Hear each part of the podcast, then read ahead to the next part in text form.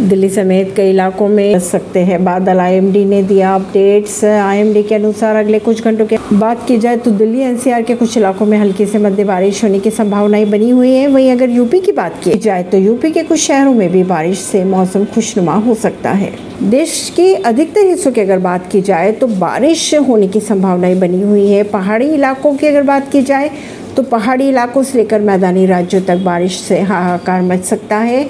देश की राजधानी दिल्ली में पिछले दिनों हुई बारिश के चलते जगह जगह जल जमाव की खबरें आ रही है। सामने वहीं दिल्ली एनसीआर में यमुना और हिंडन नदी के रौद्र रूप की तस्वीरें भी आई सामने। इसी बीच मौसम विभाग ने नई दिल्ली और आसपास के इलाकों के लिए आज बारिश का पूर्वानुमान जताया है।